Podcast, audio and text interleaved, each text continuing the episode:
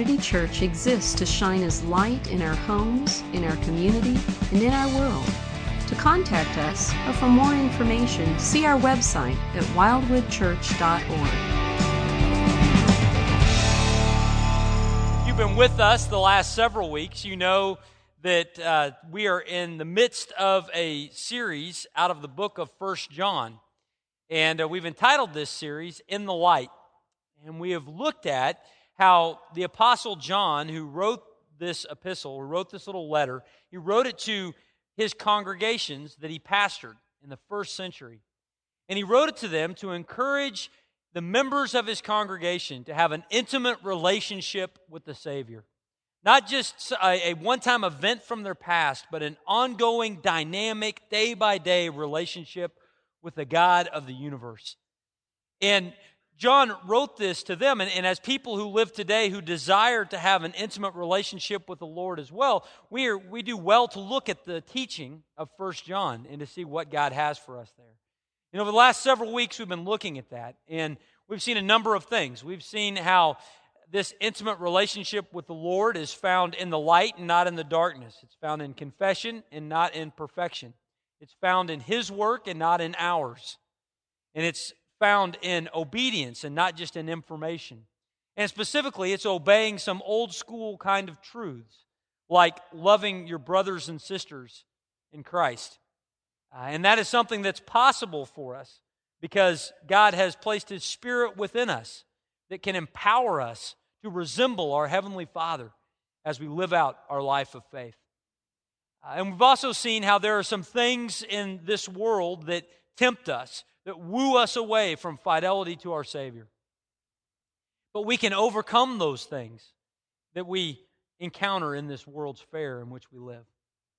Then last week we shared communion together and we, we talked about how John also encourages us to live in light of the imminent return of Christ to this earth. Today, we're going to see another set of verses from the book of First John that will help us to understand a little more about what it means to live in the light of Christ. But before we open up God's Word together today, let's, uh, let's pray. Father, thank you for today. I just thank you so much, Father, that you are present with us. I thank you that your Spirit just is here. Father, you've made promises to that end. You've said that where two or more are gathered in your name, that you are there also. You've said that anyone who has placed their faith in your Son, Jesus Christ, for the forgiveness of sins, is given a deposit of your Holy Spirit to seal us until uh, the time that you bring us to yourself. And so, fathers, we gather here today. We believe that your Spirit is here, and we need to hear from you. Father, again, we don't need to hear from me, but we need to hear from you. And so, Father, I pray that you would just open up your word today uh, to help us to see and hear and understand what you would want us to hear, every single one of us, from this passage. And Father, I pray that you would protect me from saying anything you wouldn't want said. But if I do say something, Father, you wouldn't want said, I pray it would just quickly be forgotten. But any words that I share, Father, that you would want us to hear, I pray that we would remember them, we would believe them, we would walk forward in them in the power of your Spirit. We might be shaped more into the image of your Son. We thank you. We pray these things in Jesus' name. Amen. Well, in 1996, Senator Bob Dole from Kansas ran for president against the incumbent, President Bill Clinton.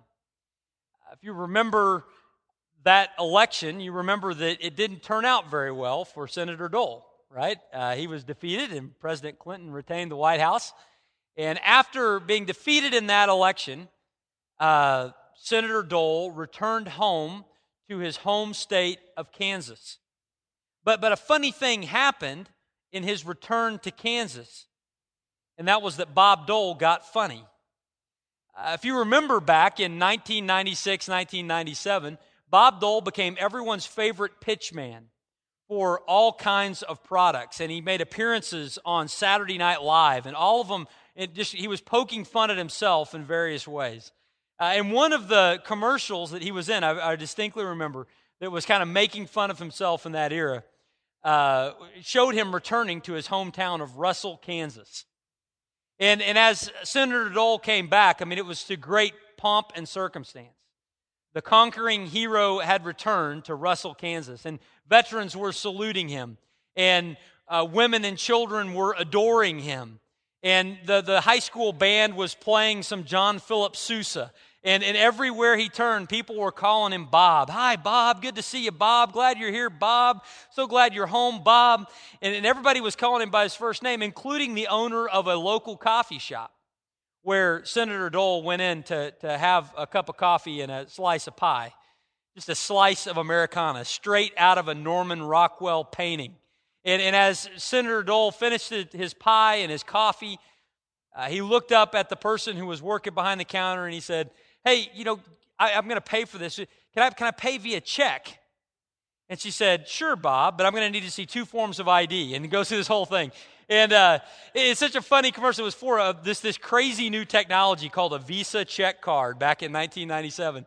Um, but, but it was this commercial that, that highlighted how when we do certain things, it just requires some level of identification. And even though the technology has changed some, and, and I, would hazard a guess that some in this room never write any checks anymore uh, because technology is changing so rapidly in the way that we handle money.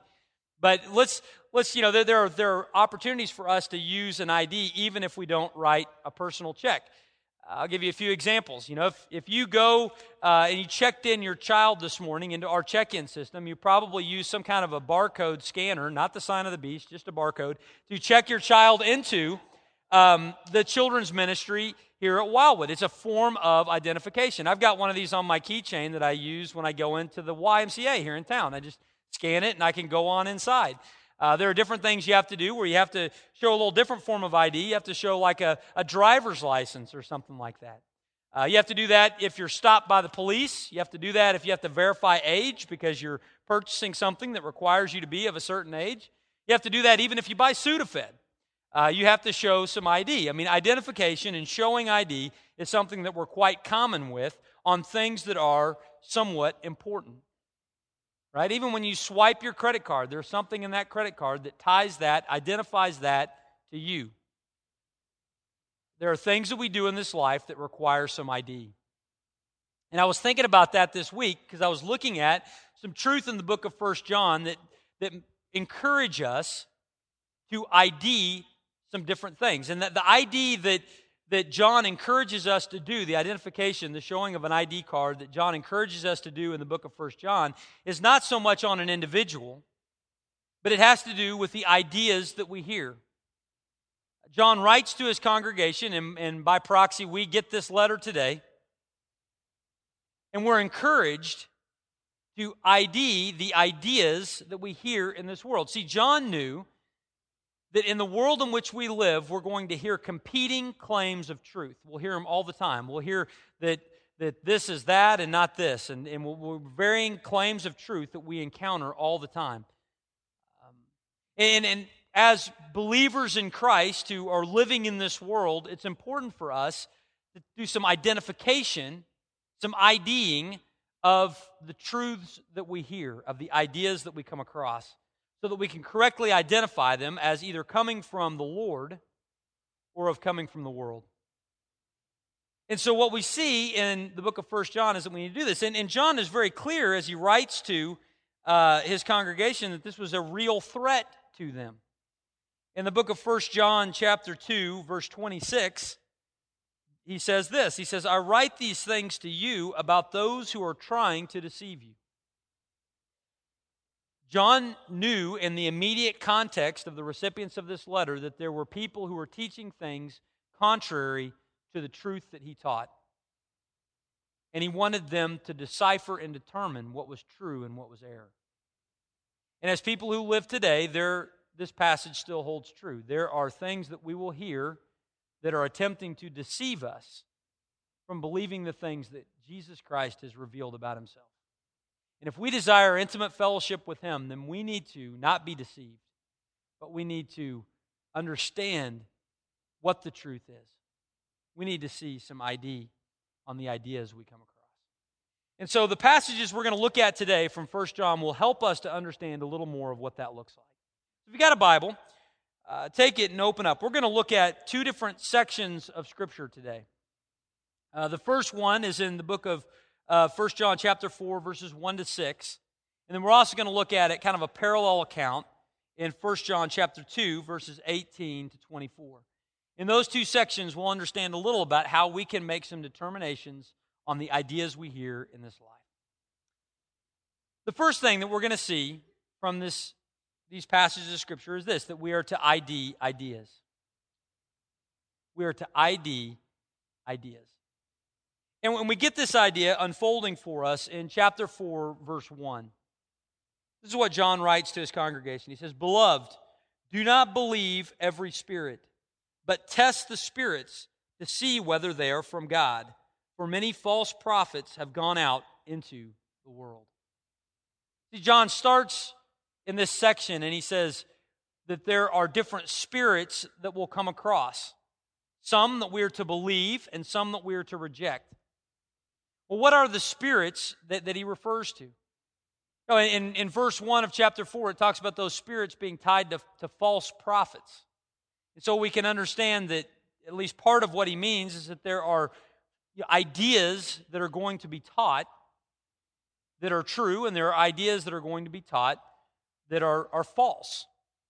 Um, and and he, he mentions them in the context of spirit. And I think this is important because what he's getting at is that every spiritual idea, every spiritual notion, every spiritual thought is, is not necessarily from the Lord. So sometimes we can begin to think that any kind of spirituality is from God. You know, it, we talk, they talk about a great, you know, power in the universe on Oprah. Was that talking about the biblical God? They, they talk about, uh, you know, I want to have a, a, a clear conscience or a pure spirit, or I, I want to I wanna be in touch with my inner reality, or I want to know about the, the cosmos of the world. I mean, well, the, people talk about spiritual things all the time. But is everything that is talked about that is spiritual from the Lord? I mean, this, this passage would indicate that it certainly isn't. There are things that are talked about that are spiritual that are false, that are taught by false prophets. I mean, John is, is literally saying we are not to chase spirituality, we're to follow Christ, and that is a very fundamentally different thing. We're not just to be spiritual people, we're to be followers of God as He has revealed Himself to us in Christ. And, and John knew that this was important and critical for people that were going to read this because John had come to an understanding early in his time with Christ that following Christ was the only option and there was no plan B for the world in which he lived. Uh, look, look at what it says back in the book of John, chapter 6. In John chapter 6, we have an instance where Jesus teaches a very difficult truth. And when he teaches this difficult truth, the crowd begins to disperse. And Jesus turns to his disciples and he says, Hey, are you guys going to take off just like everybody else? And Simon Peter, the spokesman for the disciples, speaks up. This is what we see in John 6, 67 to 69. So Jesus said to the twelve, Do you want to go away as well? And Simon Peter answered him, Lord, to whom shall we go? You have the words of eternal life. And we have believed and have come to know that you are the Holy One of God. You see, John knew that we are not people that are to chase spirituality because spirituality doesn't have what we need. John knew that we are to follow Christ because only Christ has the words that lead to life. And so when we go to processing the information, the ideas that we come across, we need to ID them to see where they're from. Not just are they spiritual or are they fleshly, but are they from the Lord or are they from the world? John wants them to make that determination. And back in 1 John in chapter 2, verses 18 and 19, we get a little more detail about this truth that, or the, the, the things they're hearing, these ideas that are actually in error. John, 1 John chapter 2, beginning in verse 18, says this. John writes and says, Children, it is the last hour. And as you have heard that Antichrist is coming, so now many Antichrists have come. Therefore, we know that it is the last hour. They went out from us, but they were not of us. For if they had been of us, they would have continued with us. But they went out that it might become plain that they all are not of us. And what John is getting at there is he's saying that, that some of these competing truths that people are going to hear, some of these ideas that we need to ID, emanate not from someplace way out there in the secular world, but they emanate from people who have at least at one time had a role within the church. He says that's what all that those, those pronouns are for. They went out from us, but they were not of us, for if they had been of us, they would have continued with us. In other words, the false teachings that they were hearing were things that it were being taught by people who at one time had some affiliations with Christians. And, and he calls them now antichrists. Now, we hear that, and, and we ought to be a little bit confused by that. Because when we think of the title Antichrist, most of the time we think of the Antichrist. How in the end time, there will be raised up one who will influence many, who will perform miracles and all kinds of things, who will be defeated during the time of the tribulation and at the second coming of Christ. That is the Antichrist. That's a real figure that, that at some point in the future will be manifest on the earth, that we will, we will come to see this person in a real way. That's what we're used to thinking about when we hear the word Antichrist. But John here says that there are many Antichrists. And I, I think this is what he means. When we hear certain truths taught, they are anti Christ. Determining whether something is true or error is evaluating it on the basis of how close it resembles the teaching and the life and the salvation that Jesus Christ offers. It, we will hear things, even from people with the title of pastor or doctor of philosophy, doctor of ministry, doctor of theology, whatever. We'll hear things from folks like that that will actually have its end result of pulling us further away from Christ. It is anti Christ in its revelation of truth. And John wants us to be aware that we need to evaluate the things we hear. We need to ID the ideas we come across because even within a Christian context, we might hear things that ultimately would seek to draw us away from the Savior. You know, there's a, an example in Scripture in the book of Acts in chapter 17 of some people that did this really well, that evaluated ideas well. There were people that lived in this area called Berea, and when the Apostle Paul went to minister there, uh, this is what Paul found. It says in, in chapter 17, verse 11 of Acts Now these Jews were more noble than those in Thessalonica. They received the word with all eagerness examining the scriptures daily to see if these things were so.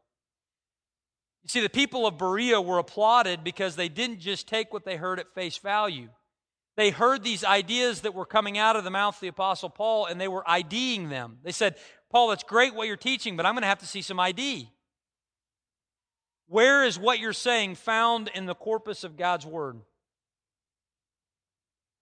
And as people who live today, we're, we're in a similar situation. We're confronted with truth. We're confronted with claims of truth all the time.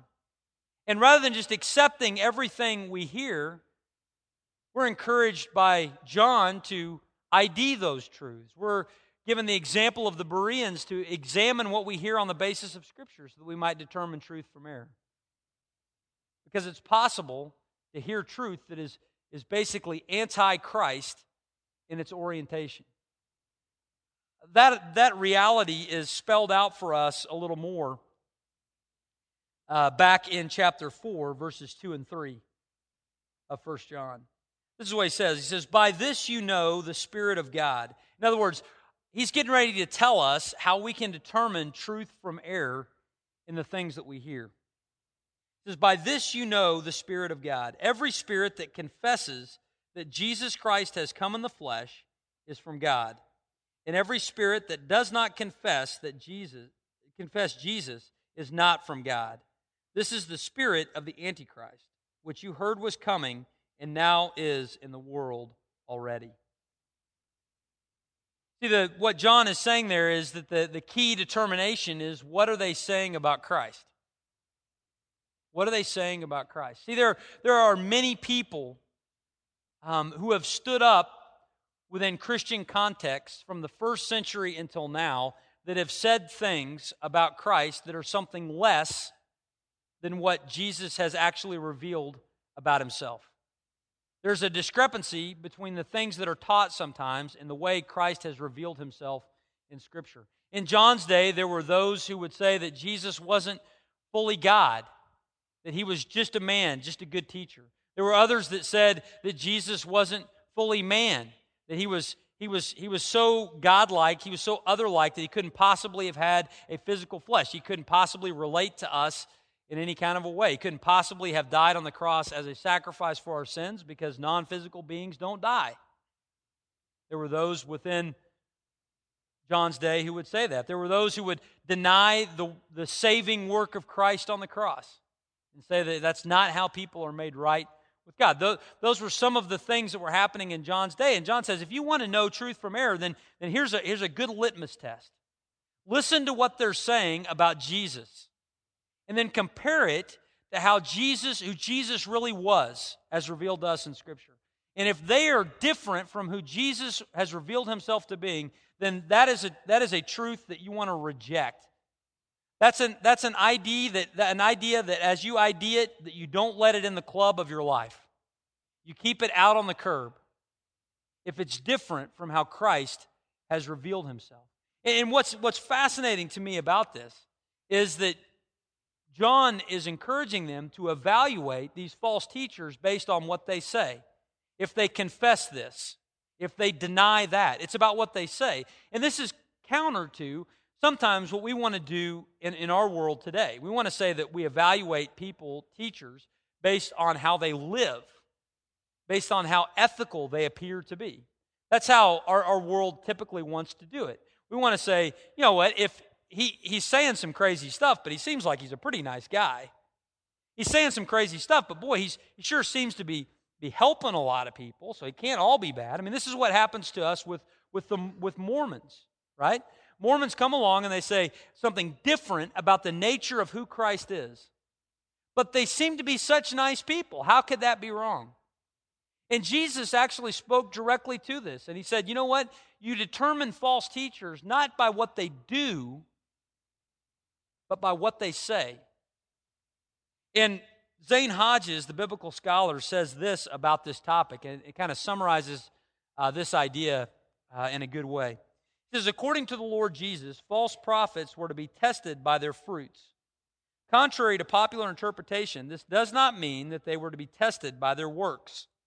On the contrary, as Matthew 12, 33 to 37 proves, their fruits are their words. Indeed, as the Lord Himself said, they come to you in sheep's clothing, so that they look like sheep, when in reality they are ravenous wolves. Their behavior does not set them apart from the sheep, but their message does. You see, it matters the truth that we share. It matters the truth that we let into our lives. It matters the truth that we believe. And the reason why it matters is because God has gone to the effort to reveal himself to us in a particular kind of a way. God hasn't just said, be spiritual. God has said, this is who I am. And, and what God asks of us, first and foremost, is belief. He asks us to believe Him, to, to receive Him for who He is. That's what God has asked of us. And so, because what God desires from us is belief, then what we believe is of incredible importance. What we believe will ultimately influence our lives, but what we believe is of incredible importance. And, and Jesus spoke to the topic, and John speaks to the topic. You determine a false teacher not just by the ethical nature of their life that you see, but you determine a false teacher on the basis of what they say. Back in chapter 2 of 1 John, in verse 20, he says this. He says, But you have been anointed. Oh, I'm sorry. I'm, 22 is where we need to be. Chapter, verse 22 of chapter 2. It says, Who is the liar but he who denies that Jesus is the Christ? This is the Antichrist, he who denies the Father and the Son. No one who denies the Son has the Father. Whoever confesses the Son has the Father also. Let what you heard from the beginning abide in you. If what you heard from the beginning abides in you, then you too will abide in the Son and in the Father. See, again, John is saying that the key thing is what someone does with the person of Christ. And, and how close what they do with Christ resembles what's in Scripture will determine truth from error. You know, when, when you go and set up an account at the bank, uh, you sign a card. It's a signature card, right? And they can use that signature to determine if something else that is written, a check on your account or whatever, they can compare it to see if the signature matches. When you get a credit card, you sign the back of it. So when you pay for things, they can theoretically check to see if it's really you that is signing uh, for this item. And, and what John is really saying here is he's saying that that the signature that you need to check for to see if an idea is, is true is, is what they do with Christ, but specifically what they do with Christ as revealed in Scripture. If somebody is teaching things that are run, run counter to what we see in Scripture, then that truth is to be rejected and not let into our system. This is the grid. We have been given an understanding of how we determine truth from error. And, and, this is so important for us to think about. It's so important for us to consider because we live in a world that offers us many competing claims of truth as it pertains to the person of Christ. You know, in the world in which we live, every year, you know, especially around Christmas time and around Easter time, you'll start seeing the litany of things being published about the person of Christ. You know, the History Channel's running a Jesus marathon, you know, and and they're they're you know the Time and Newsweek recycle a cover about the person of Christ.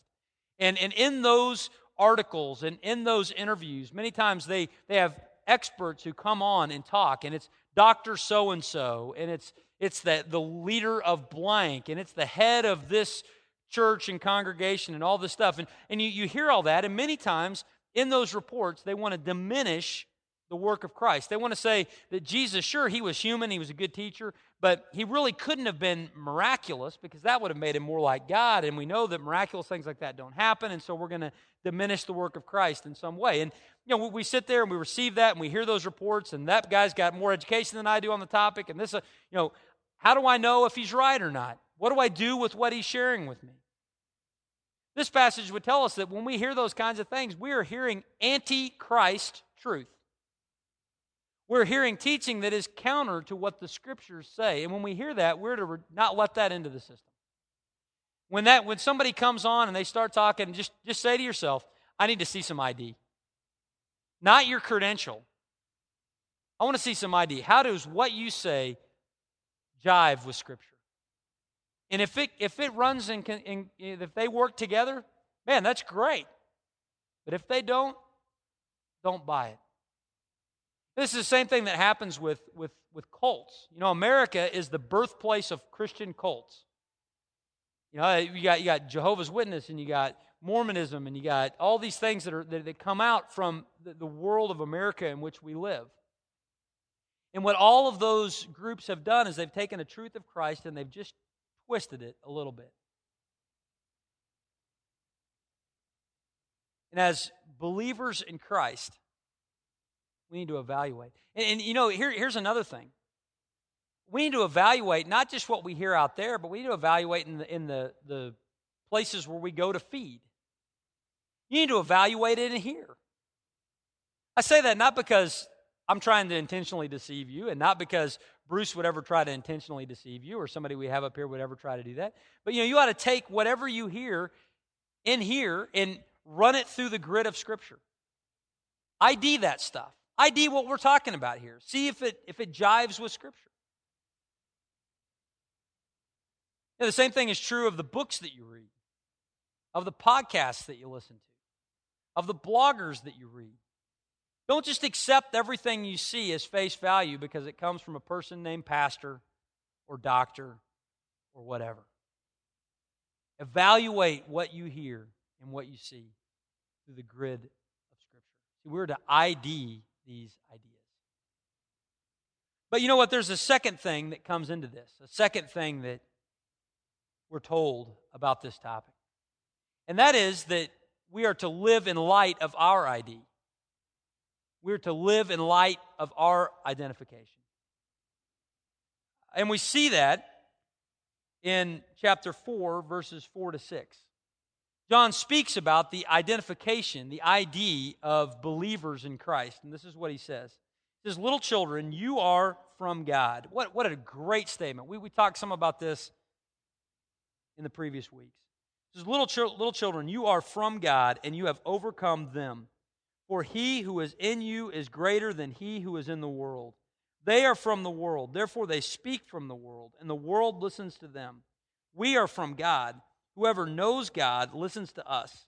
Whoever is not from God does not listen to us. By this we know the spirit of truth and the spirit of error. See, this incredible thing has happened when we come to know Christ. Our identification has changed. At the core of who we are, we have changed. We've become God's. We are His child. And because of that, we have an opportunity for understanding truth that we didn't have before. You see, this, this, these verses indicate for us that those who are in the world, those who don't know Christ, hear things and it sounds good to them because it's shared from the perspective and the worldview from which they come. It's like hearing somebody speak your native tongue. Those in the world hear somebody say that Jesus didn't really perform any miracles, and they go, Yeah, I haven't seen any miracles. That's probably true. It just resonates with them. Yeah, Jesus didn't really raise from the dead. I mean, people don't raise from the dead. And they go, That's right. I went to my dad's funeral. He's still at the cemetery. It just resonates with us. World truth does with people. But, but we, something has changed about you and I. We are not of the world. We are of God. We are His. And that means that something has fundamentally changed inside of us that makes it possible for us to understand and discern truth from error.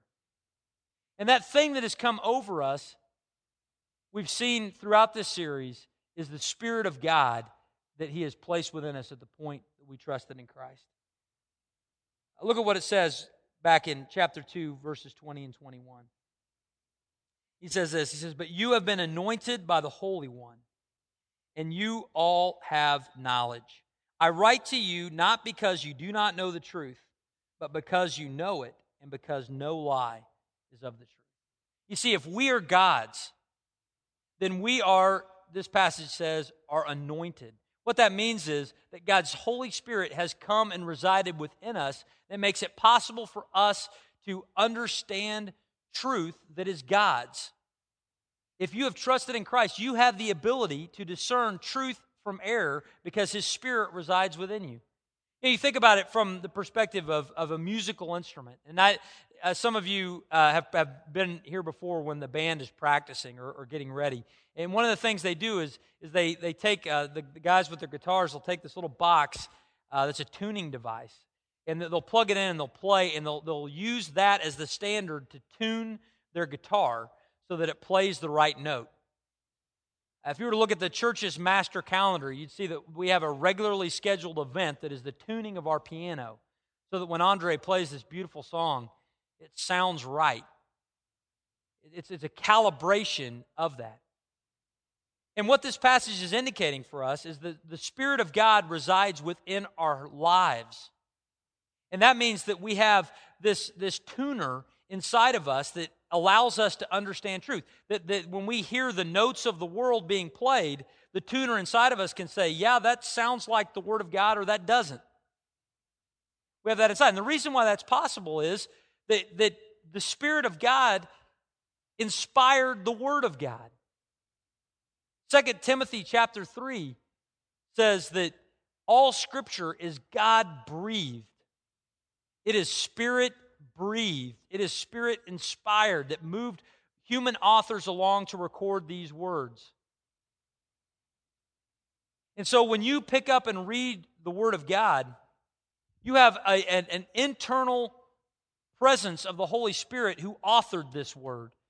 And it allows you to, to, to hear the right notes as you read and as, as you interact with other ideas in the world. We have this incredible gift that is placed within us. And here is something that is incredibly exciting an implication of that truth.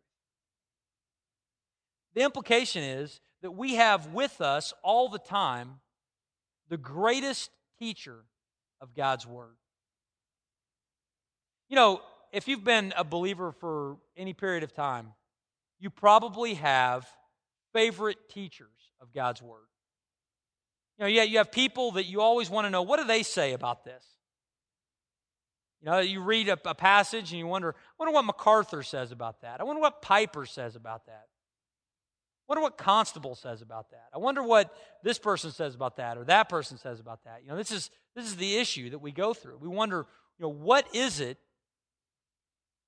Uh, what, what would these people say about it? And the reason why we do that is because we think that they're the, the greatest teachers. And you know that God uses human teachers. He does. I mean, I, have got favorites also that I like to turn to. But one of the exciting things about this is when we have our favorite teacher, sometimes we wish when we come to a passage, we wish that we had our favorite teacher sitting beside us. Know, if our favorite teacher was sitting beside us, then when we got to these things, we could ask them and they could help us to understand it. But here's what's great the fact that the Spirit of God resides within us means that the most dynamic, the most enlightened, the greatest understanding, the most wonderful instructor of the Word of God is not out there. He's not on my radio. He's not on the internet. He is residing within my heart.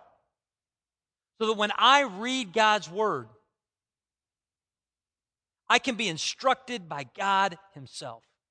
And that's not something that comes after theological education. That's not something that comes after a certain number of years as believers in Christ. That comes the moment you trust in Him. His Spirit comes to reside within you so that no matter where you read God's Word, you have the Spirit translating it for you so that you can understand and apply it. That is incredible. That ought to inspire us to read and to study God's Word. Jesus speaks of this issue in the book of John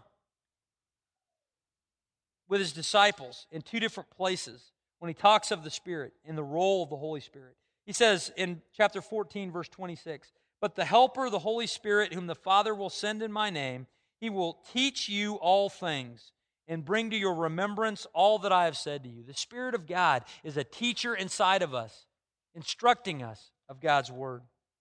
Uh, chapter 16, verse 13 of John Jesus says this When the Spirit of truth comes, he will guide you into all truth, for he will not speak on his own authority, but whatever he hears, he will speak, and he will declare to you the things that are to come.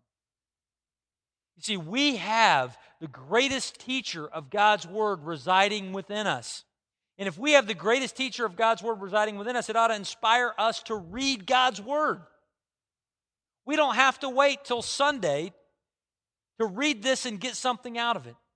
We don't have to wait till small group to read this and, and understand it. We don't have to, to wait until this podcast is downloaded before we can hear from God. We can get it right here. In your hands is the Word of God, and His Spirit is within you, longing to teach you and to lead you into all truth. That's one of the most exciting things about God's Word.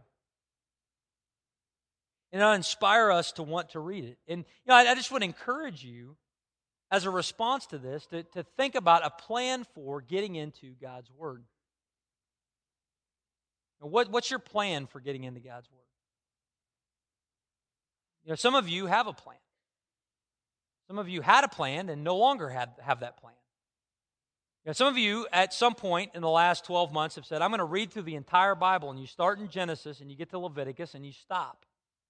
Because Leviticus is the place where all Bible reading plans go to die.